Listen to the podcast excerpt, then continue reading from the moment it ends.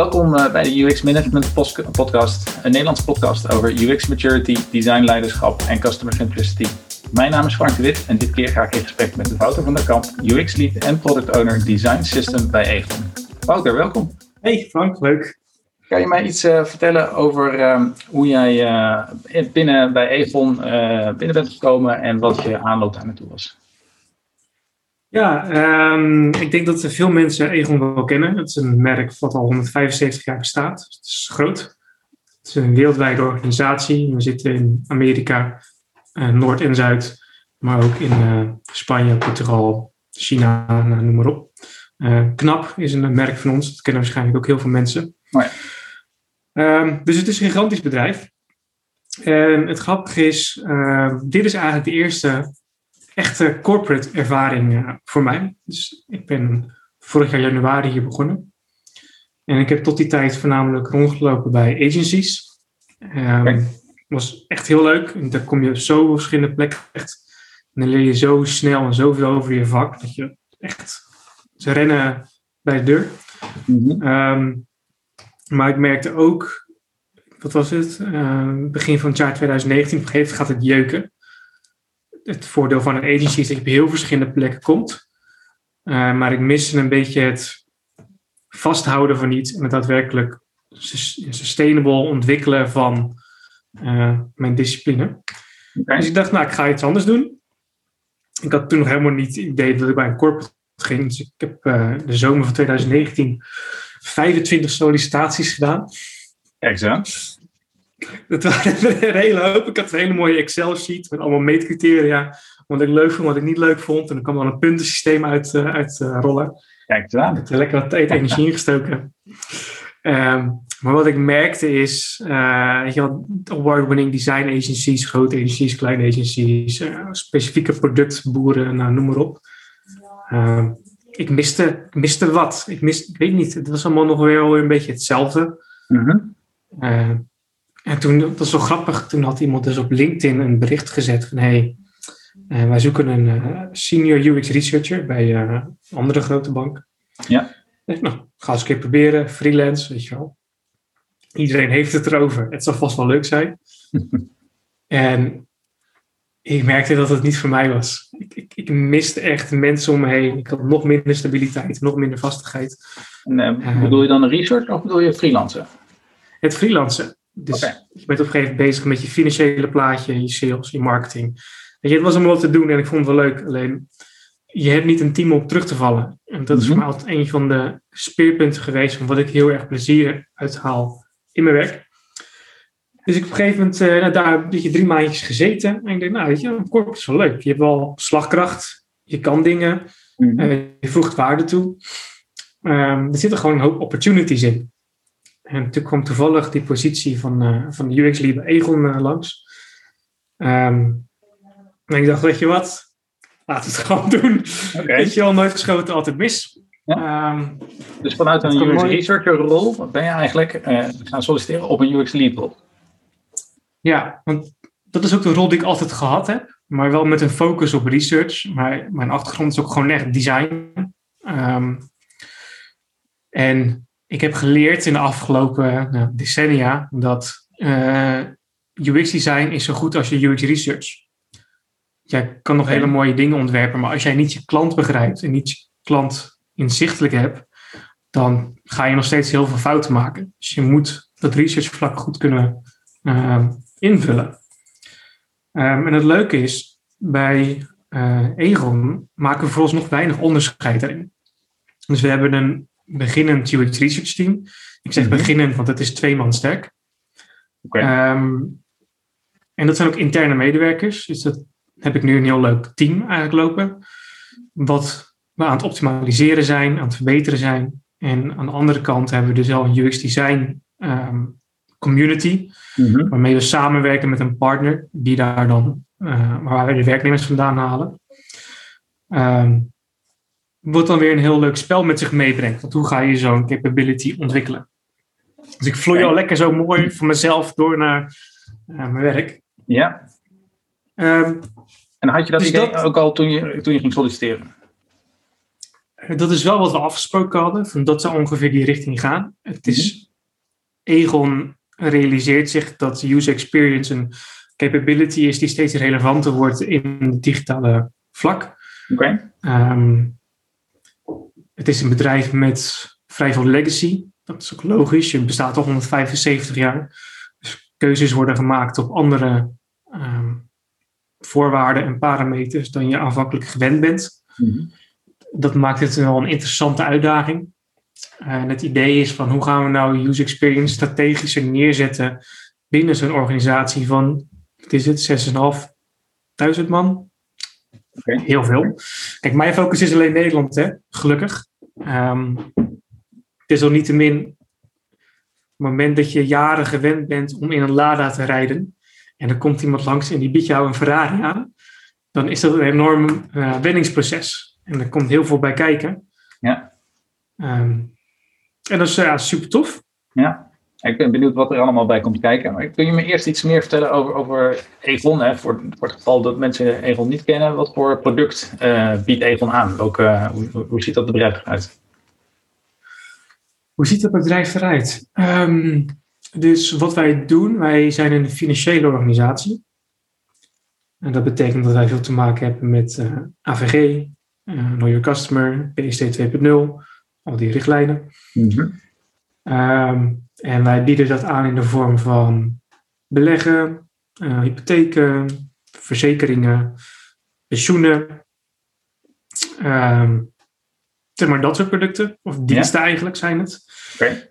Laten we niet meer over producten hebben, maar wel over diensten. Ja, oké. Ehm, en die diensten, daar hebben we nu net een, uh, een vernieuwende focus in gecreëerd. Dus we hebben onze diensten rondom leven, dus leefverzekeringen, die, uh, die bieden we niet meer aan. Dat, is een, uh, dat, daar doen we minder business op. En we zijn veel meer aan het focussen op wat zijn hypothekenmarkt, kunnen we die verder ontwikkelen. De pensioenenmarkt kunnen we die verder ontwikkelen. Mhm. Um, dit is ook afgelopen december bekendgemaakt op de World Bankers Day uit mijn hoofd. Waarbij alle financiële CEO's hun plannen neerzetten voor hey, wat gaan we doen met z'n allen. Oké. Um, en dat is best wel een heftige verandering geweest voor een organisatie die al 175 jaar doorkabbelt. Ja. Um, dus het brengt een hoop volatiliteit met zich mee, verandering. Uh, en wederom weer kansen die je kan benutten. Ja. En, en komt daar jouw rol, uh, die beschikbaar was uh, destijds, kwam die daar ook uit? Nou, die hadden we dus ervoor al. Dus de, de nieuwe CEO van uh, Egon Global zat met mij op de onboarding. Oké. Okay. Echt een hele toffe kerel. Echt een hele, hele goede gast. Um, niet bang om keuzes te maken. Wel heel direct en eerlijk. Dit gaan we doen. Dus dat is heel tof. Um, je merkt dat in zo'n grote organisatie als dat wij werken, als ik werk, waar je verschillende business units hebt, dat de buy-in op user experience is afhankelijk van hoe zo'n unit opereert. Dus je hebt um, units die qua digitalisering misschien nog wat verder van de realiteit staan, dus je loopt misschien nog wat achter. Okay. En je hebt units die al verder voorop lopen. Dus wat, daaruit wat bedoel je daarmee? Als je, wat bedoel je daarmee als ze wat verder achter de realiteit uh, aanlopen? Um, nou, bijvoorbeeld dat ze zich misschien nog niet helemaal gerealiseerd hebben wat de impact is van de digitale wereld op een dienstverlening. Okay. Dus we zien bijvoorbeeld dat er nog veel wordt gestoeid met post. We sturen heel veel post, wat ook best wel prijzig is. Dus dat wil je natuurlijk uit hebben. Maar niet elke value stream heeft al de IT zodanig op een niveau dat je minder post kan gaan versturen. Mm -hmm. Die zijn altijd bezig geweest met andere dingen, waardoor ze uh, in een bepaalde positie zijn gekomen om stabiele business te doen. Dus er wordt altijd een soort andere focus. En dit heb ik gezien bij heel veel corporates, dus dat is niet heel raar. Nee. nee hoe ga je uh, daar in geval uh, mee om? Wat kun nou, jij daar uh, aan toevoegen aan, aan zo'n value stream? Want je had het over value stream. Hoe, hoe, ja. hoe ga jij daar met je team op in of mee, mee in? hoe ga je daar verandering brengen? Ik merk dat het heel erg zit in het evangelisme wat je als een UX-leader uitdraagt. Dus wat je ziet bij veel interpretaties is dat het UX leadership dat dat een hiërarchische positie is. Maar eigenlijk klopt dat niet helemaal. Iedereen kan het verkondigen. En wat je ziet is dat meerdere mensen een bepaald geluid moeten gaan creëren, wil je daar een verandering teweeg brengen. Dus het is prima dat ik de klant belangrijk vind, maar ik moet er ook voor zorgen dat andere mensen die klant belangrijk vinden. En waarom vinden ze die klant belangrijk? Ehm, dus dat is met heel veel presentaties. Oké. Elke keer weer opnieuw aanhaken. Wat zijn we aan het doen? Waarom doen we het zo? Um, en een case materiaal verzamelen. Dat, ik bedoel, nummers die praten voor zichzelf. Ehm, Wat voor materiaal hebben moet ik dan aan denken? Ehm, dus wij hebben bijvoorbeeld plekken waar we wel user experience design toepassen, echt met een UX designer. En plekken waar dat niet gebeurt. En dan kan je ook heel simpel de veranderingen binnen conversies gaan belichten. Ehm, recentelijk hebben we een, een, flow opgepakt van de hypotheekteam. eh, met het nieuwe designsysteem wat we ontwikkelen. En dan zien we dat opeens de NPS veel hoger gaat. En we zien dat de conversie opeens omhoog gaat. Dat is natuurlijk niet alleen te wijten aan het feit dat we het maken. Het heeft feit te maken met dat het onderzoeken, dat we het verbeteren, dat we iteratief werken en dat we echt de user experience designen. En Ja. meten. Dus En meten. En, en Ja. dat zijn ook vaak de, die dingen die dus vaak achterwege blijven en die ook heel moeilijk zijn, merk ik. Is dat eh, de metrics die vaak worden gehanteerd in een organisatie die zijn eh, of heel erg productgedreven. Dus het gaat om een single sale. Nou, dat werkt niet als je een dienst levert. Dan moet je juist kijken naar wat is de waarde van een klant over de tijd heen. Eh, want dat is ook hetgene waar je sustainable van wordt. ja, Maar, ehm, er wordt dan bijvoorbeeld gekeken naar heel veel IT-metrics. Dus hoeveel incidenten hebben we? Hoe vaak gaat het fout? ja, ja. Ehm, waar is het allemaal heel traag? Eh, maar dat zegt helemaal nog niet alles over je dienstverlening. Dat is slechts een gedeelte. Waar je ook naar natuurlijk wil kijken is bijvoorbeeld eh, heel simpel, je Google Analytics data is een ding. Mhm. Dat is ook vaak nog een eerste laag. Klikpaden is leuk om te zien. We zien dat mensen converteren. Dat is een leuk ding. Ehm, maar soms heeft het ook te maken met hoe lang zit je in een funnel. Of hoe lang doe je over bepaalde taken. Of hoeveel klikjes heb je nodig om ergens te komen. Ja. Dat zijn ook relevante dingen. Zeker als je kijkt naar eh, adviseurs. Dus een grootste deel van onze business gaat ook via adviseurs. Op het moment dat jij een lening nodig hebt, dan ga je waarschijnlijk naar een financieel adviseur. En die kan dan ons product Ah, aanbieden. Ja. Daar bieden we ook oplossingen voor. En dat is weer een andere doelgroep dan consumenten. Consumenten gaan naar egon.nl en die gaan kijken wat voor mooi merk wij zijn. Ja. Eh, een adviseur die vertelt dat en die gaat vervolgens onze software in. En die zegt, ik wil dit product aanvragen op die gegevens. Je hebt weer hele andere doelen. Hele andere Ja. manieren hoe hij omgaat met ons product. Ja. En dat is ook weer andere metrics belangrijk. Oké, maar dit, dit klinkt allemaal nog heel erg operationeel. eh ook duidelijk door, door middel van cijfers, eh, metrics ehm, meten en presenteren daarvan. Ehm, hoe, hoe, breng je, eh, hoe breng je de rest van de organisatie, hoe neem je die mee in, eh, eh, nou ja, in het klantdenken, in het, eh, het centraal zetten van die klant? Goeie vraag. Ehm, heel veel dingen gebeurt gewoon tijdens de meetings. Op het moment dat je... Wij werken bijvoorbeeld met C5.0. Dat is een Scaled Agile Framework voor Enterprises. Ja, Dan heb je elke zes, zeven sprints heb je een product increment planning. En dan ga je al het werk bekijken en dan ga je een beetje plannen. Eh, daarvoor, voordat het werk wordt gecreëerd, heb je allemaal rituelen lopen. Waarbij je samenkomt met beslissers. Van oké, we gaan deze feature uitrollen. Eh, we gaan dit maken. Waar moeten we maar aan denken? En het klinkt heel lullig. Maar het is letterlijk gewoon in die meeting zeggen. Waarom doen we dit? Wat heeft de klant eraan? Maken we wel het juiste? Allemaal, van die hele kleine vraagjes. En dat is vaak waarmee je een zaadje plant wat gaat groeien. Want je kan vervolgens natuurlijk ook verwachten dat je een vraag terugkrijgt. Ja, weet ik niet. We hebben toch UX Lead? Gaan we uitzoeken. oké. En dat is, en dat is, dat is goed.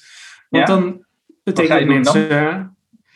Niet al, het betekent dat mensen aangaan. Het betekent dat mensen geïnteresseerd worden. En dat, ze een, dat, je, dat je in ieder geval die eerste stap gezet hebt. Um, want die vraag wordt geaccepteerd en er wordt op gereageerd. Mhm. En vanaf daar wil je dus gaan onderzoeken met je researchers. En dat is gewoon heel belangrijk. Um, ik heb echt twee topmensen zitten die dan, weet je wel, die gaan vervolgens respondenten regelen en die gaan onderzoeken. Je haalt de techneuten erbij. Waar gaat het precies over? Wat is precies de bedoeling? Je gaat het concept onderzoeken. Je, en dan gaat het balletje rollen. Uh, maar dan ben je er nog niet. Want op zo'n moment ben je eigenlijk heel gesiloed bezig. Je zit in die ene functie aan een vraag te werken. Mm Maar dat is goed. Um, ik merk dat bij veel mensen, ook bij collega's, dat daar dan een frustratie zit. Weet je, oh, het is allemaal zo klein. Het, het, het, is klein, het is achteraf en, en helpt het echt? En dan denk ik van ja, het helpt wel, want je moet een nieuw gedrag aanleren. Je moet opeens gaan realiseren dat die gebruiker niet enkel een gebruiker is, maar ook een vorm van resources die je kan aanspreken om een beter product te leveren. En dat is een enorme mindshift. Want vanuit dat kleine stapje kan je ook duidelijk gaan maken van hé, hey, wij hebben dit nu onderzocht, dus we zetten een betere feature neer. Wat nou als we dit onderzoek eerder doen en vanaf daar bepalen welke features we gaan maken, in plaats van achteraf. Dus het is steeds die kleine stapjes zetten wat gaat helpen, maar ook mhm. het juiste manier delen van dit soort kennis. Dus je ziet dat heel veel corporates hebben een intranet fucking geweldig. Daar kan je dus echt zoveel mee. Um, dat is ook echt iets wat heel erg onderschat wordt. Maar dat internet kan je gebruiken om bijvoorbeeld klantverhalen te pushen. Om die klant centraal te zetten. Mhm.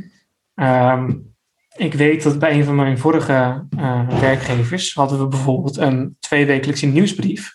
Waarbij we allemaal input verzamelden van onze social media. Van dingen die klanten zeiden over het merk. Over dingen die zij gedaan hadden.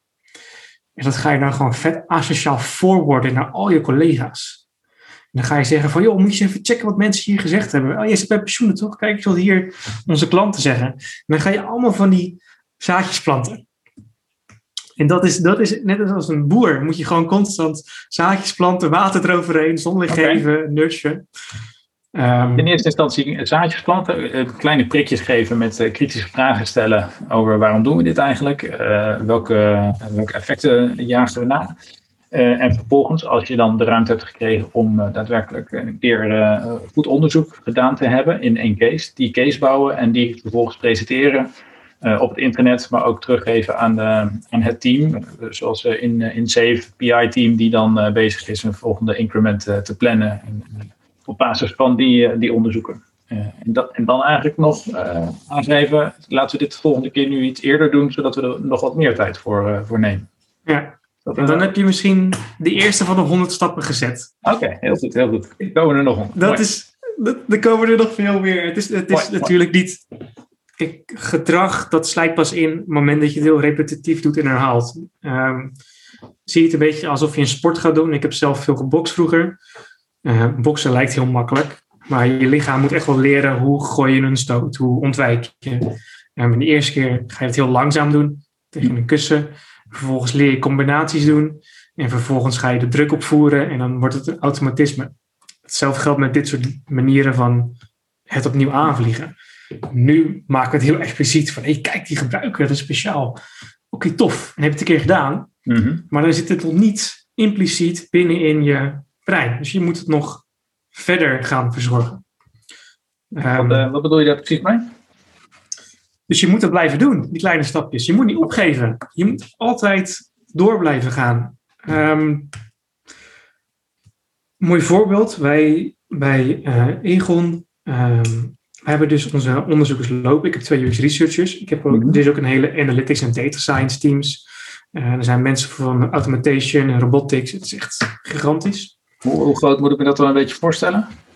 Wat is de, de opbouw? Ehm, als we alle mensen pakken die onderzoek doen, dan zit je al gauw tussen 20 aan, denk ik. Oké.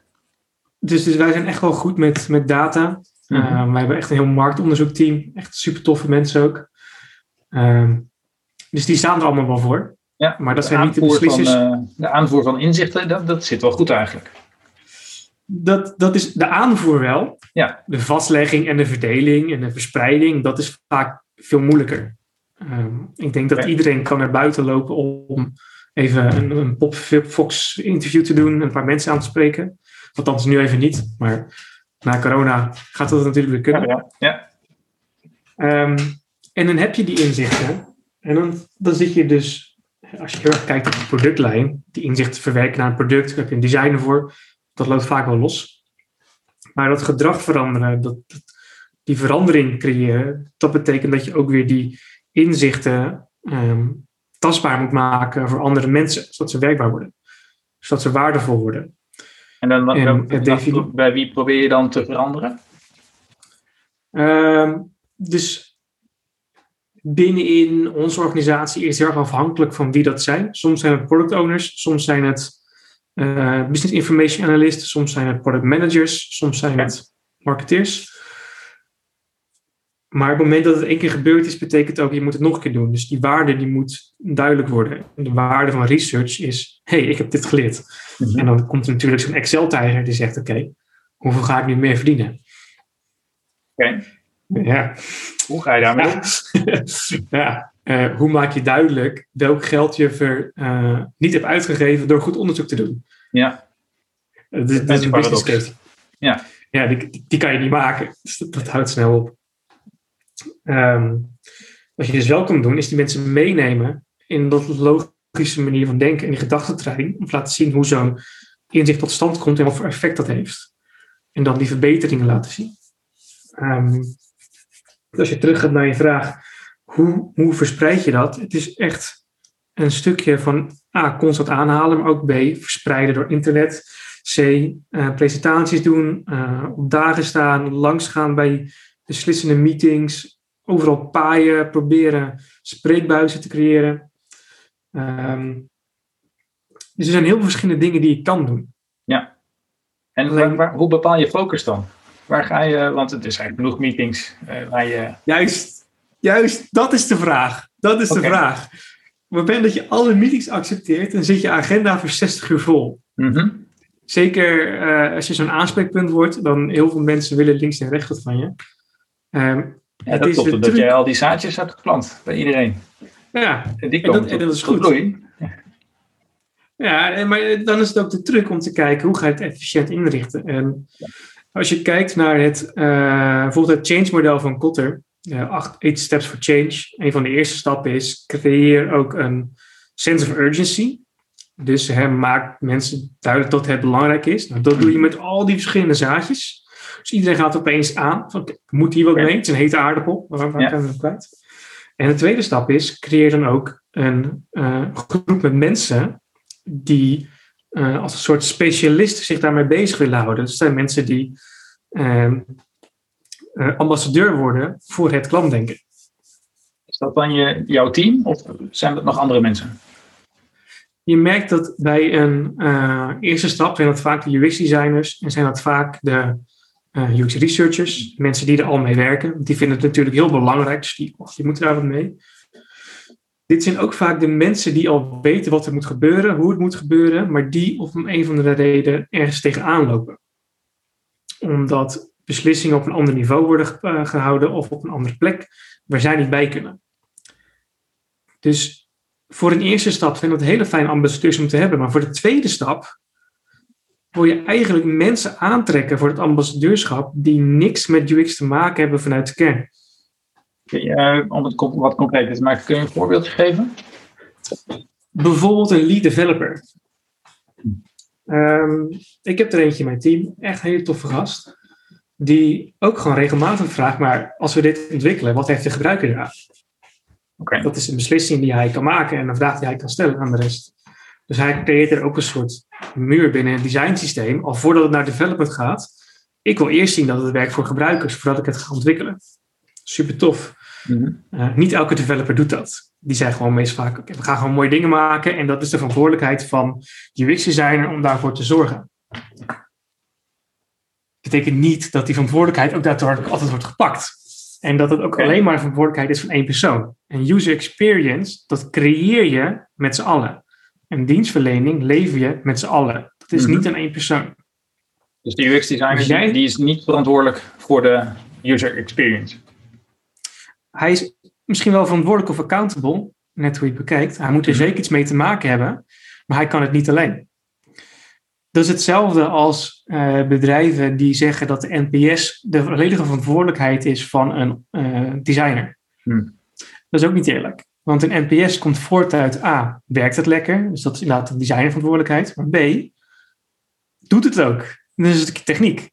Als een techneut uh, ergens een foutje maakt in een code om een extra slash te zetten, dan werkt de techniek niet. gaat je NPS omlaag. En dan vervolgens wordt je designer afgerekend. En het dat is eerlijk. De test erachter en de, de snelheid ervan, dat speelt allemaal mee. Daarom. Ja. Er, zijn, er zijn veel meer facetten, maar ook de propositie die wordt aangeboden via het kanaal, heeft ook een invloed op je NPS. Ik heb vaak genoeg feedback gelezen van klanten die zeggen: Ik vind het product veel te duur, dus je NPS is een 2. Ja. Ja, dan kan je als designer nog mooie dingen maken. Maar als het product gewoon te duur is, dan, dan houdt het op. Dus je levert met z'n allen lever je een, een, dienst. En daar ben je met z'n allen verantwoordelijk voor. En ik denk wel dat een, een UX'er daar een soort leidende positie in heeft. Die moet zich mee bezighouden. Maar je kan niet een, NPS, een, een, een UX'er verantwoordelijk stellen voor een slechte NPS. Dat is niet eerlijk. En, en, dit is eigenlijk je boodschap. Als je, als je het evangelie aan het verkondigen bent, is, is dit eigenlijk de kern van je boodschap? Ja, want we hebben nu dus precies eigenlijk drie stromen te pakken waar human centricity of customer centricity, waar dat er moet spelen. Dat moet spelen in design, dat gaat vaak heel goed. Hmm. Dat moet spelen op een vlak van techniek en het moet spelen op een vlak van business. wordt dat ook zo ervaren? Naar... Nee. Okay. Nee, dat wordt dus helemaal niet zo ervaren. En, en dat is vaak de challenge waar je tegenaan zit. Um, veel uh, techneuten en ontwikkelaars, die willen zich gewoon niet mee bezighouden. Die willen gewoon mooie dingen maken. Mhm. En dat is ook hun goed recht. Dat is waar zij mee bezig zijn. Hoe ga je daar dan toch mee om? Dat ze mooie dingen kunnen maken, maar ook, ook wel uh, waar, waar klanten uiteindelijk gelukkig van worden. Dat, dat is vaak in het verlengen. En dan kan je ook een beetje zien hoe dichtbij een developer zit van wat hij graag doet en wat hij graag wil bereiken. Je hebt mensen die willen dat gewoon code kloppen, maar je hebt ook mensen die willen gewoon waarde leveren. En die willen waarde leveren door te developen. Mhm. En dat zijn ook de, vaak de mensen die je een ambassadeur kunt maken voor dit soort dingen. Want als je over waarde leveren hebt, dan gaat het dus over die klant centraal krijgen. En dan gaat het over de juiste dingen maken. Ik merk zelf, waar ik, waar ik zelf dan als tegenaan loop, is het stuk business kant. Veel mensen die willen het wel vanuit de business. Zeggen ja, mhm. customer centricity belangrijk, help ons. Maar je moet ook erkennen dat op het moment dat je dingen toevoegt aan je proces, dat dat geld kost. En dat is denk ik iets wat nog veel mensen in onze posities enorm onderschatten. Uh, die zeggen, ja, ga maar een usability test doen. Maar die usability test betekent wel dat je dus twee, drie, vier, vijf dagen langer bezig bent. Dus je hebt meer mensen om te betalen, plus de mhm. respondenten. Plus voor de capability moet je nog een bepaald bedrag afzetten. Dus er zit een kostenplaatje aan zo'n usability test. En je moet nog altijd resultaten doen. Inderdaad, maar die kan je nog niet duidelijk maken. Dus dat is moeilijk te... Dat zit je in die paradox. Ja, ja, ja. Um, het heeft ook weer een impact op je planning. Want developers die misschien de eerste sprint eraan werken, die kunnen de tweede sprint niet door, want het wordt getest. Ja. Ik noem maar wat. Uh, dus daar komt ook weer een bepaalde complexiteit uh, uit voort. Maar hoe krijg je dan toch voor elkaar dat zo'n business partner, een persoon, dan toch zegt, laten we het gewoon eens doen? Ja, want dat, dat is dus de uitdaging. Want als je het vanaf die manier gaat bekijken, en dat is ook een beetje wat zij het zien. Zij zien natuurlijk Excel-sheets, en zij zien alleen maar dat soort dingen. Zij denken dan, oh, dit is een enorme kostenpost. Mhm. Maar hoe doe je dat? Hoe, maar, hoe ga jij te werk? Ik heb geen idee. het is super moeilijk. Um, je moet het opbouwen, merk ik. Je kan wel binnenkomen en gaan roepen: oh, we gaan de purpose-driven doen en we gaan foundational research doen en we gaan persona's maken, links en rechts. En dan, ja, dan, weet je, dan loop je tegen de muur op. En dan gaat het je niet lukken. Wat we nu gedaan hebben, um, en daar ben ik echt super trots op. Toen ik vorig jaar binnen kwam lopen, toen deden we alleen maar usability research. Ja. Ik zei al van ja, jongens, dit moet veranderen. Um, dus we zijn gaan kijken naar, oké, hoe komen dat soort dingen binnen en wie zit op die posities om daar een beslissing over te maken.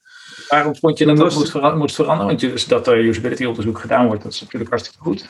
Uh, dat, is, dat is een eerste stap. Dat is de eerste stap van 100. Dus Wat moet er veranderen? Je wilt, ook, je wilt ook meer foundational research doen. Als je alleen maar aan het valideren bent, dat betekent dat je je kostenbesparingsplaatje zit eigenlijk helemaal aan het einde. Mm Want dan pas ga je bepalen, is het goed, is het slecht. Maar als het concept inherent al niet aansluit op de waarde van je gebruiker, dan kan je ook heel veel voortrekt eigenlijk over het boek gooien. Mhm. Maar omdat mensen dan denken, nou, we hebben al zoveel geïnvesteerd, usability test zegt misschien is niet zo handig, we gaan gewoon lekker door, want die investering die moet het waard zijn. Want die investering is commitment op afgegeven. Dus jij dacht, exploratief onderzoek is, is in dit geval uh, belangrijk. Hartstikke mooi dat er wel usability onderzoek is. Maar exploratief onderzoek, uh, wat aan de basis ligt uh, van, van de nieuwe feature of nieuwe product of dienst, die, dat, die is nog onontwikkeld. Juist, dat is dan die volgende groeistap in je maturity. Okay. Um, Hoe heb je dit voor elkaar gekregen? We hadden dus een product owner um, zitten bij het hypotheekbedrijf. Geweldige gast met ook een background in design. Maar die zijn een hele andere kant op gegaan. Maar zodra je tegen hem begint te vertellen over customer centricity, waarom is het belangrijk, dan gaan al die, die jaren van training, die kicken weer in van, oh ja, wacht, dat is nou best wel belangrijk. Dus dan heb je al een sponsor te pakken en dat is heel mhm. fijn. Um, vervolgens wat we gedaan hebben, is uh, we zijn met de dataafdeling aan de gang gegaan. En toen hebben we gezegd, laten we nou eens een customer journey in kaart brengen voor journey A. Die kwamen dan heel mooi in beeld. Dat hebben we toen gedaan samen met de Customer Journey Expert. Dat is ook zo iemand die echt een ambassadeur is. Die heeft het hart op de goede plek en die wil het ook graag.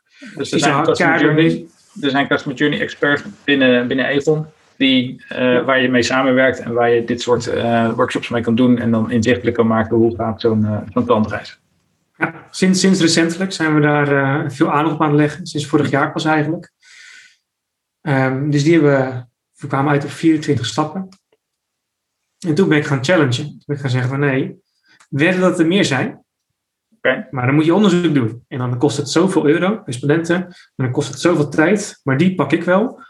Maar als jij respondenten uh, financiert, dan zorgen wij ervoor dat daar een, uh, een, een volgend niveau op die, die merk komt. Is dat belangrijk? Die pak ik wel? Nou, die tijd die moet ergens vandaan komen. Ja. Um, wij werken met een, een soort intern markt market functional model. Dus wij werken in dienst van de value streams. Dus een value stream moet daar dan een bepaald bedrag in neerzetten. Um, dat kostenmodel heb ik dan vervolgens op een bepaalde manier opgezet, zodat ik daar nu wat meer vrijheid in heb, zodat ik ook zelf onderzoek kan initiëren. -hmm. um, dus het enige extra financiële plaatje wat je nog nodig hebt, is die vergoeding van die respondenten. Oké, okay. dus jij legt wat eigen budget neer eigenlijk om uh, dat, dat is je inzet, dit is, je, dit is jouw uh, ja, je inzet inderdaad, om duidelijk te maken dat dit uh, belangrijk is, om dat zaadje te planten, laten we dit nou voortaan vaker doen. Maar de eerste initiële kosten, die zijn eventjes voor mij om jullie daarin te overtuigen. Ja, dit is ook precies de reden waarom je als UX lead een team nodig hebt. Want als je in mijn ervaring dit soort beslissingen niet kunt maken, mm -hmm. dan is het heel moeilijk om stappen te nemen. Uh, nu kan ik gewoon vanuit mezelf zeggen, nou, we pakken daar even drie weken tijd voor en gaan met die bedaan. Mm -hmm. En dan heb je het en dan, dan, komt wel, dan gaat het lopen. Want dan heb je ja. dat eerste duwtje gegeven. Dus wat we ook leerden, het waren geen 24 stappen, het waren er 36. Oké. Okay. Het waren dus gewoon de helft van de stappen miste gewoon. Ja. Dat, dan opeens wordt het, oké, okay, oké. Okay. Dan ga je langs marketing, laat je het zien. Marketing wordt natuurlijk enthousiast. Je zegt, hey, nog meer opportunities om marketing te doen. Um, Vervolgens ga je terug naar de mensen die beslissen over welke fietsjes te gemaakt worden. Die zeggen, hey, kijk eens, dit zijn de normen en waarden. Mm. Hier zie je een dipje, daar zie je een dipje. Misschien moeten we daarop focussen, komende PI. Misschien moeten we daarop heen gaan. Of misschien moeten we hier onze uh, aanwezigheid versterken. Ja. En dan ga je naar het strategische vlak van UX. Zo. En wat, je dan, en wat je dan ziet, is dat het daarna weer inzakt. Oh. Want ik was helemaal enthousiast nu. Wat, eh, ja. Waarom zakt het ja. in? Wat gebeurt er? Ja, maar dit is weer precies hetzelfde als dat je gaat leren boksen. Je hebt nu één keer geleerd om een stoot te gooien. Ja. En je kan niet verwachten dat iemand daarna opeens een wedstrijd kan gaan doen. Dat is niet eerlijk. Okay. Dus je moet, daar, je moet daarbij blijven. Je moet er achteraan gaan. Je moet daar constant mensen stimuleren en masseren. Om, hé hey, jongens, laten we het nog een keer doen. Dit is vet. Dit is cool. Hier gaan we waarde mee hebben. Okay. En, en dan kom je bij die volgende. En dan zit iedereen, ja, we hebben de customer journey map, super vet. Oké, okay, oké. Okay. En nu? Ja. Ja, en nu? We weten het allemaal. En hoe gaan we dit gebruiken? Uh, en dat, dat vind ik al een van de leukste dingen. Dan, bij een agency, dan leer je heel veel over creativiteit. Weet je wel, hoe je dat inzet, hoe je, hoe je ideation toepast, hoe je nieuwe ja. ideeën verzint. En dat, oké, hier gaat het mis, dan gaan we dat maken. Bam. Nee, je moet nog een paar stappen ertussen doen. En dan ga je naar die double diamond. We hebben nu inzichten, eerste diamond gedaan. Ja. En in plaats van dat we nu gelijk helemaal aan het einde zitten, gaan we eerst nog een keer divergeren. Dan pas gaan we bepalen wat die feature is. Oké. Ehm, maar daar zit dat gedaan met- helemaal niet op te wachten op zo'n moment, eh, waarschijnlijk. nee, inderdaad. Dus dat is, dat is dus best moeilijk. Eh, maar als je dus de juiste ambassadeurs hebt, zoals de product owner, product manager en, de marketing, Ja. dan kan je daar tijd voor vrij krijgen.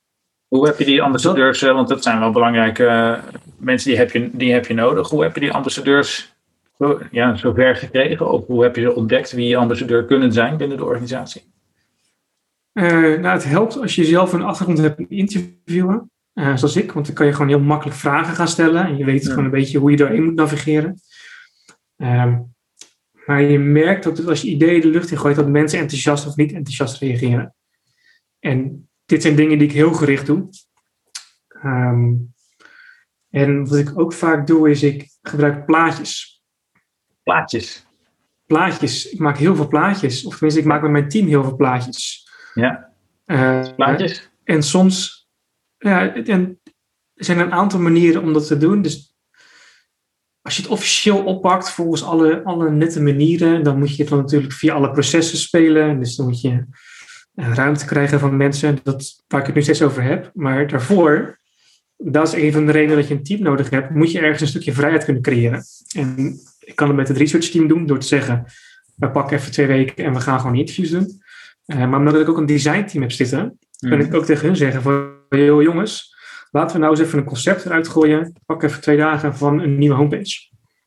Oké, Ehm, en dan? dan moet je hopen dat je natuurlijk wel goede, capabele designers hebt die dat even Zeker. snel kunnen doen. Het is een concept, dus het mag best wel fout gaan, maar het is een concept. Mhm. En dan gooi je het gewoon een keer in zo'n meeting waarbij mensen het over werk hebben. En dat is echt een super flauw trucje. Maar je kan ook gewoon zeggen, joh, hey jongens, zullen we anders deze PI's gewoon maar gaan werken aan deze nieuwe homepage? En dan gaat iedereen, die gaat natuurlijk, weet je, als het over, overstagen, die gaat, oh, oké, wat is dit? Dit is niet de bedoeling, dit is niet afgesproken. Mhm. Ehm, en dat is dan waar je een beetje als een rebel er gewoon in moet gaan zitten. En zeggen van, ja, weet je, we hebben heel veel onderzoek gedaan. Dit kunnen we ermee. Ehm, ik heb jullie hulp nodig om het zover te brengen. En dan heb je twee dagen geïnvesteerd. Nou, die kan je meestal nog wel doen alsof je neus bloedt. Of even goed praten. Of gewoon goed afstemmen met je manager. Wat ik dan eh, vaak doe. Ehm, maar dan heb je weer een aardig zaadje geplant. En je Mhm. hebt ook mensen kunnen activeren naar iets heel concreets. En dat is vaak waar je resultaten mee gaat behalen. Die, dat stukje concreetheid. Zo'n zo'n customer journey map wordt pas concreet op het moment dat die voor je hangt en dat Hmm. daar een emotionele lijn in zit. Dan wordt het pas behapbaar. Wat je kunt doen met ideation wordt pas concreet op het moment dat je laat zien, kijk, hier hebben we heel veel schetsen en dit is hem geworden, want die en die rationale. Ja. Moment dat je niet zelf de ruimte pakt om die concreetheid te creëren, dan gaat het drie keer zo lang duren voordat je de buy-in hebt van stakeholders. En dat is ook precies waar veel designers hun kracht onderschatten. Als ontwerpers zijn wij getraind eh, om dingen visueel te maken. Wij pakken dingen samen en als een catalyst creëren wij een vorm waardoor het behapbaar is. Mhm. Het moment dat je daarmee stopt, is het moment dat je snelheid verliest. Ook al hebben we het over een 12 weken durende strategie, maak een plaatje. Maak een visual met stappen. Ja. Iets wat je verbaal kunt toelichten. Want het plaatje zorgt voor mentale ankers, waardoor mensen het beter gaan begrijpen en beter kunnen reageren. En dan ga je ook de juiste vraag terugkrijgen. Want dan opeens gaat het niet meer over wat kost het of wat levert het op. Nee, maar wat is het precies wat we gaan doen dan? Oké. En dat kan je dan toelichten van, nou, een ideation sessie bijvoorbeeld, ziet er dan zo en zo uit, zit er die stap in.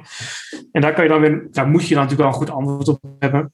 Ja. Nou, ik hoop dat de meeste mensen die in UX management bezig zijn, wel een idee hebben wat een design sprint is. Dat moet je goed kunnen articuleren. Ja. Maar dan heb je wederom ervoor gezorgd dat de juiste vraag wordt gesteld. En dan ben je goed bezig. Even terug naar, naar de designers, wat ze zijn, eh, zijn vergeten. Dat ze getraind zijn eh, om, om dingen visueel eh, te maken. Ze zijn de hele dag niks anders aan het doen, toch? Nou, en dat is dus het gevaar van cultuur. Oké, Ehm, waar jij je in begeeft, is ook waar je naar gaat gedragen. binnen een agency ben je constant heen en weer aan het rennen. En je bent super snel aan het gaan met die klant en die klant en je bent lekker wel bezig. In een corporate, zeker eentje met heel veel legacy, gaan dingen veel langzamer. Mhm. Dus het heeft veel meer tijd nodig. Er moeten meer beslissingen moeten getackeld worden. Meer mensen moeten er overheen. Waardoor het best wel stroperig kan voelen. Waar mensen dan met veel goede energie binnenkomen, merk je gewoon na twee, drie jaar, dan slijt dat een beetje af. Je, gaat je, je wordt gecorporate. Je wordt, Oké. je wordt blauw, zoals we dat noemen. Je wordt, je wordt, je wordt zo'n persoon. Ik weet zeker dat jij uit je eigen ervaring hier ook wel gedeeltelijk over kunt meepraten. Ehm, dat is niet iets wat bewust gebeurt. Ja. Dat overkomt je gewoon. Ehm, Maar toch zijn de designers nog, nog steeds in een, in een productteam. Zijn ze vooral bezig met het maken van schermen en, eh, en het maken van flows, eh, interactiemodellen. Eh, maar dat is niet het, het, het plaatje waar jij het over hebt, volgens mij. Dat is denk ik volgens mij die eerste stap. Dus dan hebben we het over, hè, dan hebben we het over laag bij de grond UX design. Dan gaat het over Ja. designing the right thing in, in as fast as possible. Mhm. Nou, dat, dat, dat kabbelt wel lekker door. Dat zijn, daar zijn ze wel vaak bedreven in. Maar daadwerkelijk die verandering doen, dat gebeurt op strategisch vlak. En dat is een hele andere aanpak, een hele andere manier van werken. Dus met heel veel mensen praten. Ehm, en dan laten mensen het wel opeens een beetje los, de plaatjes maken. Want dan gaat het over verbale communicatie of over Excel-sheets. Dus op een of andere manier ga je dan die cultuur volgen en dan verlies je een gedeelte van je waarde. Dat is zonde. En jij als UX-lead, Ehm. wat, wat, eh, hoe, hoe ga jij hiermee om als je dat ziet gebeuren? En dat, daar zitten wij nu dus middenin en dat is wel leuk. Ehm, ik ben ook gewoon als metric aan het neerleggen dat er strategische deliverables worden ontwikkeld door de verschillende UX-designers. Ehm, deliverables? Ik denk dat dat belangrijk is. Ja. Dus wat is nou eigenlijk een problem framing, problem, problem framing statement? Wat is Ja. jullie visie? Wat is, wat is nou een concept wat we over twee jaar kunnen doen? En dat klinkt iets wat kneuterig, denk ik. Maar aan de andere kant, ehm, dat wat wordt gemeten, wordt gedaan. Dus op het moment dat je dat gaat meten, wordt het Ja. gedaan. En dan kun je ook ervoor zorgen dat andere mensen daarbij betrokken worden. Want eh, als we hebben over een customer journey map, dan kun je daar een mooie visual van maken, maar dan moet ook die customer journey expert, nou, noem maar op. En dan ga je dus ehm, het gedrag veranderen Mhm. naar iets wat verandering brengt weer. Omdat je het visueel Daarmee- maakt en omdat je laat zien dat, eh, dat, er, dat er op bepaalde momenten eh, groepen mensen onderbouwd met data afvallen in een bepaalde journey of juist eh, frustraties hebben. Omdat je dat laat zien visueel en omdat je het onderbouwt met, met data, dat is eigenlijk het, het eh, onderdeel van het evangelie verkondigen, als ik je, als ik je zo hoor. Dus het, het bewijslast eigenlijk eh, presenteren. Precies dat. Dat is die poster aan de muur waar iedereen omheen gaat staan om te kijken wat gaan we nu doen. En naarmate je dat steeds vaker herhaalt, wederom, hè, boksen, je leert eerst keer een stoot gooien, dan je combinaties en dan pas gaat het dieper liggen. Maar dat is heel veel herhaling en heel veel doen. En zo'n zo'n deliverable, zo'n visual, maakt het voor jou makkelijker, of maakt het voor een designer makkelijker om daarmee om te gaan. Als ik elke keer aan iedereen moet gaan uitleggen over customer journey mapping, dan, dan heb ik daar een dagtaak aan. Mhm. Maar als ik gewoon één plaatje heb dat mensen snel kunnen rela- eh, relateren eraan, gaat het een stuk sneller. Ik wil even terug naar, naar het team. Je zei, het, het is super belangrijk dat je daarvoor je eigen team eh, hebt. Kan je iets vertellen over hoe je team eruit ziet? Je hebt twee researchers, eh, begrijp ik. Je hebt ook eigen, eh, eigen designers. Eh, wat, maakt wat maakt ze eigen voor jou? En hoe groot is het? Wat doen ze? Wat wij, ehm, hoe onze organisatie eruit ziet, we hebben een interne dienstverlening naar ehm, de business units. Die zijn verantwoordelijk echt voor de business. En wij leveren diensten die hun helpen om die business te leveren. Dus platformtechniek, eh, de virtual assistant, noem maar op. Een van die diensten is UX Research. ehm, waar ik dan samen met die twee researchers help om die dienst verder te ontwikkelen. Dus inzichtelijk maken wat we doen, hoe we het doen, wanneer we het doen, waarom we het doen, voor wie we het doen, hoe we het doen zodat je eigenlijk als een soort intern bedrijf kunt gaan functioneren. Zijn jullie dan een soort agency Eh, binnen de organisatie? Precies, precies dat model. Ja. En dat betekent dus ook heel veel kijken hoe budgetten werken, hoe de financiële stromingen lopen en uh, al die Excel-sheets. Mhm. Het leukste gedeelte van mijn werk, Excel-sheets. Ehm, en aan de andere kant heb ik dus de, ben ik ook product owner van het design systeemteam. Eh, dat helpt omdat je dan ook heel dichtbij zit van wat er daadwerkelijk gereleased wordt. Dus ik zie juist welke componenten voorbij komen, hoe ze werken, of ze voldoen aan de stijl, aan de branding, communicatie, eisen, uh, noem maar op. En daar heb ik dan een aantal designers zitten. Ja. En ehm, ik ben, dat is eigenlijk allemaal meer ja, ehm, verticaal gezien. Horizontaal heb ik de verantwoordelijkheid voor de UX community en uh, gedeeltelijk ook voor de capability. Okay. Um, de UX capability is vrij nieuw bij Egon. Dus die zijn we nog echt hard aan het ontwikkelen. We hebben nu de skillsets neergezet, uh, functiebeschrijvingen. Dat moet op een gegeven moment allemaal naar het salarishuis gaan, uh, dat soort Ja. dingen. Hoe groot is eh, dat team? Je bedoelt community. Ja, de, de UX Capability eh, team. eh, maar Er zitten nu zo'n 10 tot 12 verschillende UX-designers binnen in Egon. Dus Oké. het is wel een, eh, een Ja. mooi aantal. Dus het is echt wel ook een, echt een groep mensen waarmee je slagkracht hebt. Zo zie ik het. Ehm, en binnen in de community werk ik dus met hem samen om ervoor te zorgen dat de capability serieus wordt genomen. Dus ik eh, doe bijvoorbeeld elk kwartaal doe ik een check-in met hun en de product owner. Mhm. Eh, van hey, hoe gaat het? Wat is user experience voor jullie product en voor jullie dienst? En wat betekent dat? En hoe ziet dat eruit? En eh, wat zijn de vervolgstappen? Wat, een product owner weet ook niet op de een of de andere dag wat user experience design allemaal is. Nee. Wij onderschatten heel vaak de complexiteit van ons vak. En het gevolg is dat je dan de hele dag alleen maar UI design aan het doen bent. Mhm. Maar UX is veel meer dan dat. Eh, dus dat is ook een moment dat je die mensen kunt meenemen en eh, ambassadeurs kunt creëren van waarom doen we dit, hoe werkt het. Vervolgens kun je ook binnen dat soort momenten kijken naar hoe gaan we het naar een hoger niveau brengen. En dan kun je weer op individueel vlak kunt gaan coachen, begeleiden en mentoren naar waar wil jij heen als UX-designer? Waar wilt jouw business heen? En hoe komt dat dan weer samen? Als een business bij voorbaat al geen vragen heeft gesteld naar een customer journey map, Mhm. dan weet je, ik moet die vraag creëren. Maar als je die vraag wil creëren, moet je ook weten wie zijn jouw ambassadeurs binnen in die business unit. Is dat je product owner? Zijn dat weer anderen? Dus dan ga je weer dat spelletje opnieuw spelen. Waar we het eerder over hadden. Ja, dus aan de ene kant ben je in de business zaadjes aan het planten en eh, heb je een, een eigen team om de bewijslast eh, daarvan eh, aan te dragen en ook te, te creëren. Eh, nou, je, je zei al, eh, eigen, eigen budget is daarin, eh, eigen budgetten eh, is, is daarin belangrijk om daarin eh, eh, wat, wat te geven, zodat je, zodat je vraag kan creëren eigenlijk. Eh, en tegelijkertijd ben je ook de competentie van je eigen team eh, door aan het ontwikkelen. Om eh, door middel van coaching en mentoring eh, om eh, de, eh, het design volwassener binnen de organisatie te, te krijgen. Eigenlijk. Ja. Oké. Dat is een mooi samengevat. Dat is heel mooi. En, en kan je ook iets vertellen over, over de cultuur die, die jullie gezamenlijk hebben als, als designteam? En, en wat je daarvoor moet doen?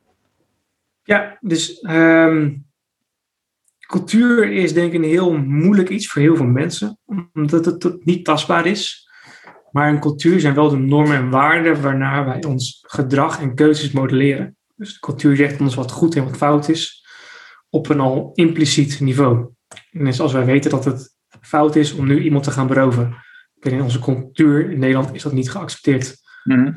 Ehm, een van onze bijvoorbeeld de bredere normen en waarden in de financiële wereld is een stukje vertrouwen en integriteit. Dat is ook even een reden waarom we heel veel regulatie hebben. Het vertrouwen dat is een essentieel onderdeel. Mhm. Binnen UX design, of in ieder geval binnen onze community, zijn we vorig jaar begonnen met een aantal, nieuw aantal eh, waarden, waarnaar we proberen te acteren. Ehm, we hebben het dan over nou, Human Centered Design moet volgens mij niet heel erg nieuw zijn voor UX'ers. Dat mag wel aardig eh, erin zitten. Maar ook bijvoorbeeld, ehm wij hebben dan big picture thinkers. Dus probeer ook die waarde neer te zetten van hey, laten we het ook van een grotere hoek bekijken. Wij zitten nu misschien één interface scherm te designen, Mhm. maar weten ook hoe dit een onderdeel is van de volledige service. Eh, een van de andere waarden is ook eh, collaboration. Werk je wel samen met mensen? Oké. Vind ik super belangrijk. Je kan als een UX-designer, kan jij niet op je zolder helemaal alleen een aantal schermen gaan ontwerpen. Daar kom je gewoon niet meer mee weg. Mhm. Zeker niet in een corporate.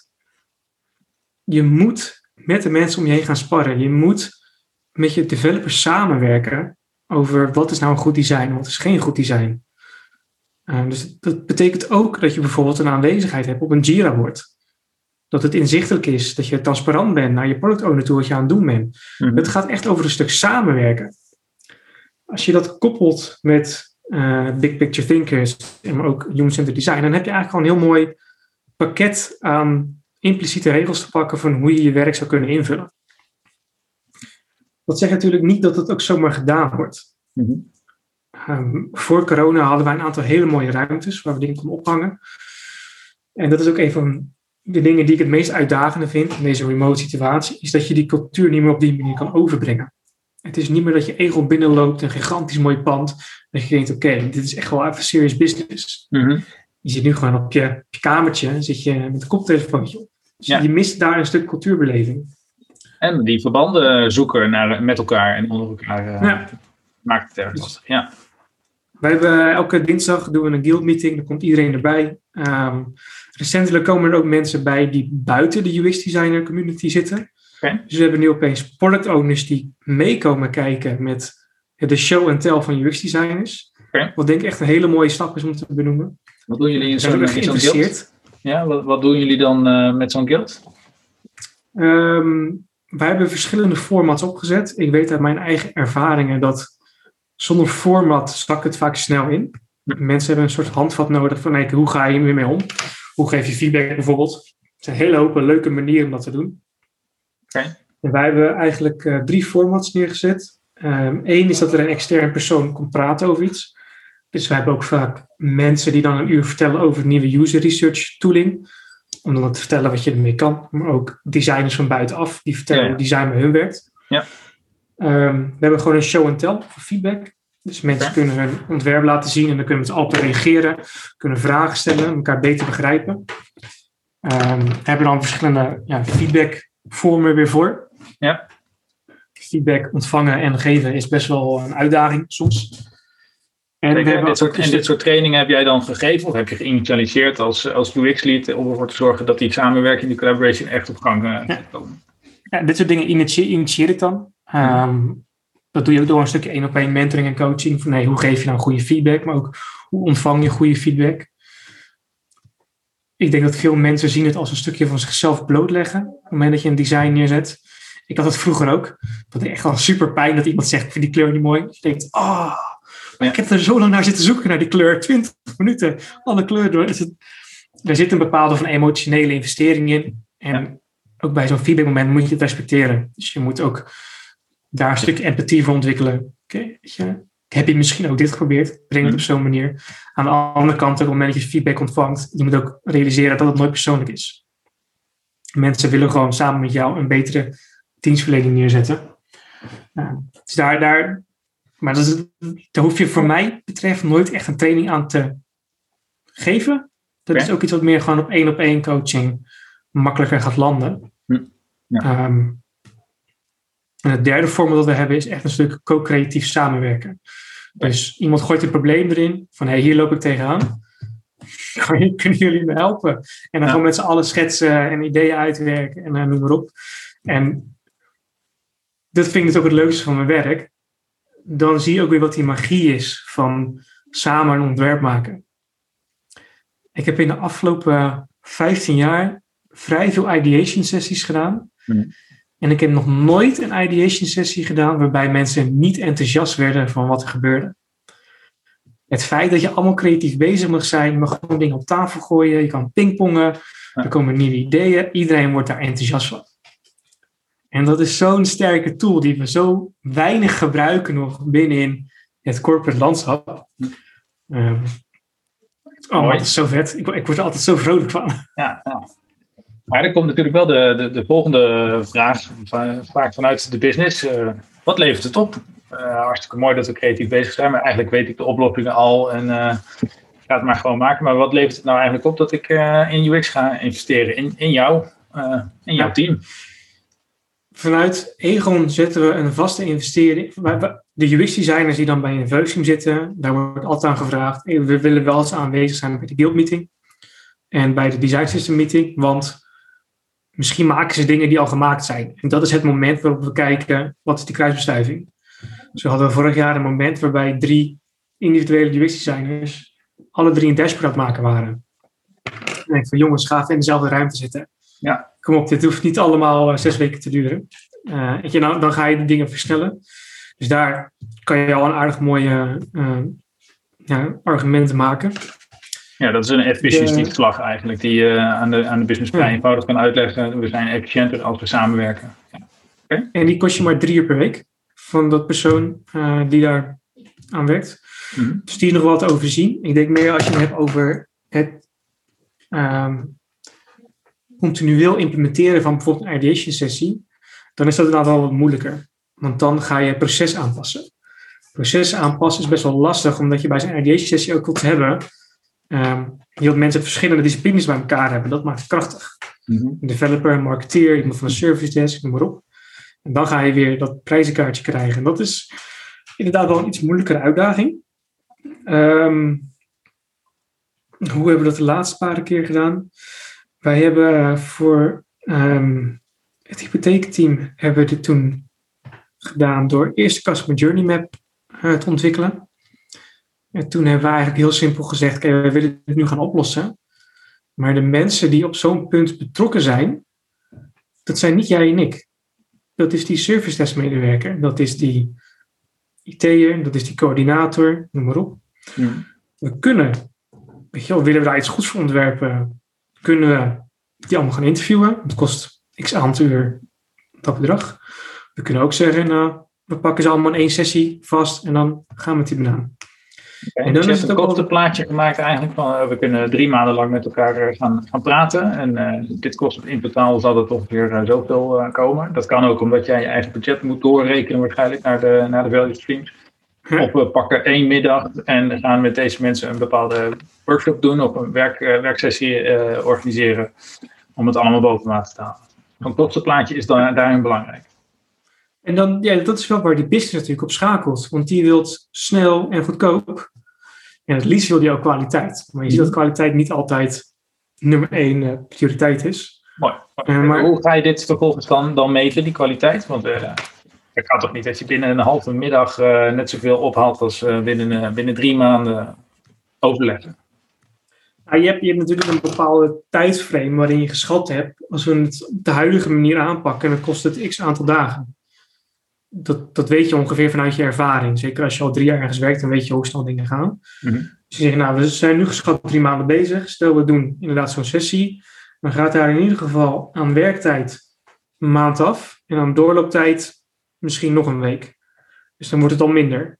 Dus dan ga je al, dan ga je al een beetje kriebelen. Dan denk je, oké, dat, is, eh, dat is wel interessant. Dat is interessant. Is interessant. Ehm, en dan maar hopen dat, dat ze het ermee eens zijn. Het is, en dat is het moeilijke van dat business case vermaken aan een stuk design en een stuk creativiteit. Je komt weer in die paradox terecht, eh, noem maar op. Mhm. Je moet ergens ook een stukje commitment hebben vanuit een leiderschap in een organisatie. Commitment of, En- of durf in, in dit geval. Durf eigenlijk, ja. Kijk, je kan wel een case aanhalen. Kijk, Uber, Airbnb, we kennen het. Het gaat allemaal als een Jekko, eh, Lemonade, Knap, Bunk. Dat zijn organisaties die dat soort dingen wat beter al op orde hebben. En de resultaten liegen er niet om. Die schieten Hmm. iedereen voorbij. Die breken de markt, noem maar op. En dat heeft te maken met dit soort dingen. Ehm, vorig jaar ook weer een presentatie neergezet over Airbnb en wat we dan willen doen. En hoe we daar dan van kunnen leren. En toen heb ik ook gewoon een heel simpel vraag gesteld. Het ging over Uber. Ik zeg gewoon, hoeveel designers heeft Uber? Ja. En hoeveel hebben wij er? Hoeveel spendeert Uber aan research, research en hoeveel spenderen wij aan research? En hoe zit dat in verhouding tot de totale budgetteringen die we doen? En dan kom je bij de inzichten die je wil hebben. Mhm. Ja, ga dat maar eens voor elkaar krijgen. Dat is best wel een Ja. uitdaging. Nou, dat is een aardige business case om, eh, om te maken inderdaad. eh, om eens eh, te presenteren. Eh, Ja. Als je, eh, hoe, hoe belangrijk is het voor een UX-lead om, eh, om, om de taal van business eh, te praten? Ehm, het is een beetje alsof je met mensen. De ene spreekt Engels en de ander spreekt Nederlands. En je wilt in beide talen goed verstaanbaar zijn, dat mensen begrijpen wat je bedoelt. Dus je hoeft het zeker niet perfect te spreken. Je mag best Ja. steenkolen Engels aka à la Louis van Gaal eh, doen. Dat is helemaal prima. Steenkolen Maar je moet business. wel je steenkolen business inderdaad. Je moet, ik denk iedereen begrijpt wel standaard economie. 1 plus 1 is 2. Verdien je 100 euro, geef je er 80 euro uit. Dan heb je nog 20 euro over. Weet je, zo simpel begint het. Hm. En het is gewoon een kwestie van daarop voortborderen. Ehm bijvoorbeeld business case van het design systeem. Is een hele mooie. Een hele wereld van design is helemaal lyrisch over alle kennis die eruit komt van Nathan Curtis en Brad Frost en weet ik veel wat. En iedereen heeft het erover. Design systeem hier. Zeker. Een business zegt natuurlijk, eh, ik wil wel een design systeem. Eh, leuk dat het allemaal continueel is, maar wat gaat me opleveren? De business case van een design systeem zit niet bij de designer. Die zit bij de developer. Leg uit. Want de kijk, wij als designers, wij maken sketch of wij gebruiken Figma. wij- dat, dat loopt wel los. Dat, dat, dat is een standaard manier van werken. Mhm. Voor een developer daarentegen, ehm, hij hoeft niet meer honderd keer dezelfde knop te maken. Hij kan gewoon één keer die knop maken. Daar heb je een tijdsbesteding in. Die tijdsbesteding ga je reduceren. Daar zit je business case. Ja. En dan komt zeg maar, het, het moeilijke. Met hoeveel procent reduceert het designsysteem die doorlooptijd? Er zijn mensen die 80% beweren. Dat vind ik wel echt zodanig hoog dat het eigenlijk gewoon onrealistisch is. Is Even serieus. Dan, doe je, dan doe je vijf dagen werk in één dag. Kom op. Dat, dat is hoe mooi denk je dat het leven is? Even serieus. Eh, dat zal hem niet worden. Dat is een goede business case. Dat is, dat is, dat is, dus, een, dat is dus een, een te aantrekkelijke business case. Maar zo'n waar business is, ook niet zo snel- te betwijfelen. Ja. Ja, en da- daar, dat, dat zien ze ook gewoon gelijk. Die, die zien dat nummer, die denken, nou, dat geloof ik niet. Want ik heb al vier jaar aan data en ik zie hoe het loopt. En ik, ik, vertrouw, ik voel, gevoelsmatig gaan ze daar al niet op in. Dat weet ik, want dat heb ik geprobeerd en dat lukte niet. dus, eh, eh, ja, dan, moet je, dan moet je daar wat serieus naar gaan kijken. En dan moet je ook gaan kijken naar de kostenopbouw en de potentiële investering. En ook hoe de levensloop is van zoiets. Bijvoorbeeld, de eerste fout die vaak wordt gemaakt is: eh design systeem is een product. Een product betekent eenmalig investeren en daarna is het af en het doet het zichzelf. Ja. Klopt niet. Het design systeem is een dienst. Die moet je onderhouden. Het is technologie. Dat wordt oud, dat wordt irrelevant. Dat moet je updaten. Noem maar op. Dus je moet kijken naar een doorlopend kostenplaatje. Nou, dat is eigenlijk al de eerste hint voor je business case. Je kan niet zeggen één bedrag klaar. Nee, je moet constant geld binnenhalen. Dan zit je dus, als je dat weet, dan weet je ook, oké, maar ik moet het nog wel om in de stijger zetten voordat ik het kan onderhouden. Anders heb ik niks om te onderhouden. Dus daar zit een initiële investering in, die daarna overgaat naar een continuele investering. Dat zijn in ieder geval twee dingen die je moet kunnen calculeren.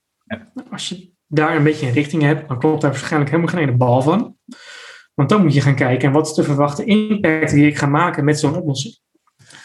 Dus nou, als je zegt, de designers die hoeven 20% minder lang te spenderen aan hun design. Een designer die kost zoveel euro per jaar. Dan gaat dan 20% af. Dan is dit het bedrag wat we overhouden, wat vrijkomt. En dat is een hele belangrijke eh, definitie om te maken. Mhm. Dat dat niet een eurobedrag is wat op je rekening terechtkomt. Dat is een eurobedrag in de vorm van uren die beschikbaar wordt om ergens anders aan te besteden. Dat betekent dat iemand nog steeds kan beslissen: ik ga toch nog die 20% steken in meer design. Is- dat is- Eigenlijk dat is- verkoop je niet eh, als het ware het, design system aan de organisatie of aan de, aan de business, maar je verkoopt efficiency aan de organisatie. Ja. We kunnen zien dat developers, we hebben, wij hebben dan echt heel flauw testjes gedaan. We hebben twee developers allebei laten developen en ontwerp. Eentje met design systeem, eentje zonder design systeem. Allebei een paar keer gedaan. En dan zie je dat design systeem twee, drie, vier uur bezig is. Dus dan heb je ook gewoon tastbaar bewijs van dit versneld. Wederom, die Ik, uren die denk dat je zei, we hebben twee designers naast elkaar. Eh, twee developers, sorry. twee developers hebben we een, een, opdracht gegeven. De ene met een design systeem, de andere zonder design En die met design stand die kan gewoon drie tot vier keer sneller developen dan degene zonder. Ja, en dan wordt het al vastbaarder. Ja, maar wederom, dat is, dat is geen euro die vrijkomt. Dat is alleen een euro die beschikbaar komt voor andere dingen die die persoon kan doen. Ja. Ehm, maar dan heb je hiervan wel een case gemaakt van kijk, dit is dan potentieel wat we kunnen besparen op huidige dingen als we dit doen. En dan wordt het meer inzichtelijk en dan wordt het beter behapbaar voor zo'n businesspersoon. Oké, nu weet ik wat ik koop. Ik ga dus niet mijn rekening omlaag werken. Nee, ik ga ervoor zorgen dat ik meer kan doen in minder tijd. Mooi, mooi. En daar moet dan weer winst uit voortkomen. Heel goed. Ik zie dat we tegen, uh, tegen een uur aanlopen. Uh, ik heb dan uh, de laatste vraag voor jou, wellicht met een kort antwoord, maar misschien ook met een zeer uitgebreid antwoord. Wat brengt de toekomst? De toekomst? En dan specifiek op UX-gebied natuurlijk. Als we dat zouden weten, dan zou het helemaal mooi zijn. Maar ik moet zeggen dat ik denk, kijk, we kunnen allemaal wel die trends gaan napraten. Van eh, ja, de voice interfaces wordt belangrijk en uh, chatbot. Mhm. Maar als je kijkt naar de Gartner curve, chatbots allemaal leuk en aardig. Maar ik heb nog nooit iemand enthousiast horen praten over een chatbot. Die zei, oh, dat werkt echt vet goed. Meestal gebruik je een chatbot omdat je een specifieke vraag hebt en dan kunnen ze niet op reageren. Dus innovatie op dat vlak binnen jullie zijn is best wel moeilijk te, uh, ja. voorspellen als je niet een holistisch beeld hebt, zoals een KPMG of een Fjord Design. Als je kijkt naar uh, UX management, wat, uh, wat brengt de toekomst op het gebied van, uh, van UX management binnen grotere organisaties? Ik denk nu ook zeker dankzij de COVID-situatie dat meer mensen het belang van een goede digitale serviceverlening gaan zien. Op verschillende niveaus. Mm -hmm. Net mijn global CEO zegt ook al, die gebruik is belangrijk, die moeten we goed bedienen het gaat zich doorvertalen. Ik denk dat ook meer ruimte vrijkomt. Volgens mij het laatste onderzoek wat ik zag voorbij komen is dat het aantal Chief Design Officers afgenomen is. Maar het aantal Chief Digital Officers neemt toe. Dat is gewoon eerder aangaf, UX is niet één persoon zijn verantwoordelijkheid. Dat is een verantwoordelijkheid die je draagt als groep mensen, als organisatie. En ik denk dat we nu naar het punt gaan dat die bewustwording verder uh, verder, verder, geaccepteerd wordt. Ja. En wat betekent dat voor UX management? Wat betekent dat voor jou binnen Apple? Ik denk dat wij uh, minder zullen hoeven te vechten om te bewijzen wat wij doen en wat onze waarde is. Um, Iedereen weet dat als je één monteur aanneemt, is prima. Maar als je er tien hebt, dan moet daar iemand bij zitten die dat verder brengt. Dus wat dat betreft hebben wij denk ik een, uh, best wel een mooie ja, aantal dagen die eraan komen. Je ziet ook dat er meer vraag komt naar de positie van UX lead. Ik denk waar de, de, de uitdaging hen in gaat zitten, is toch beter worden in het taaltje van de business. Dat je of een businesspersoon bent die terugvloeit, die overvloeit naar design, of een designer die overvloeit naar business. Mm Maar ik denk dat in die, die talen, dat, dat daar de grootste challenge in gaat zitten. Dat wij nog beter gaan begrijpen hoe business werkt. Oké. Mooi. Dankjewel, uh, Wouter. Vond je dit leuk, deze podcast? Uh, ga dan naar uxmanagement.nl of abonneer je op je in je favoriete podcast app. Wil je meer weten, iemand aandragen, heb je feedback, een tip of wil je gewoon iets delen? Stuur dan een bericht naar podcast.uxmanagement.nl. Bye!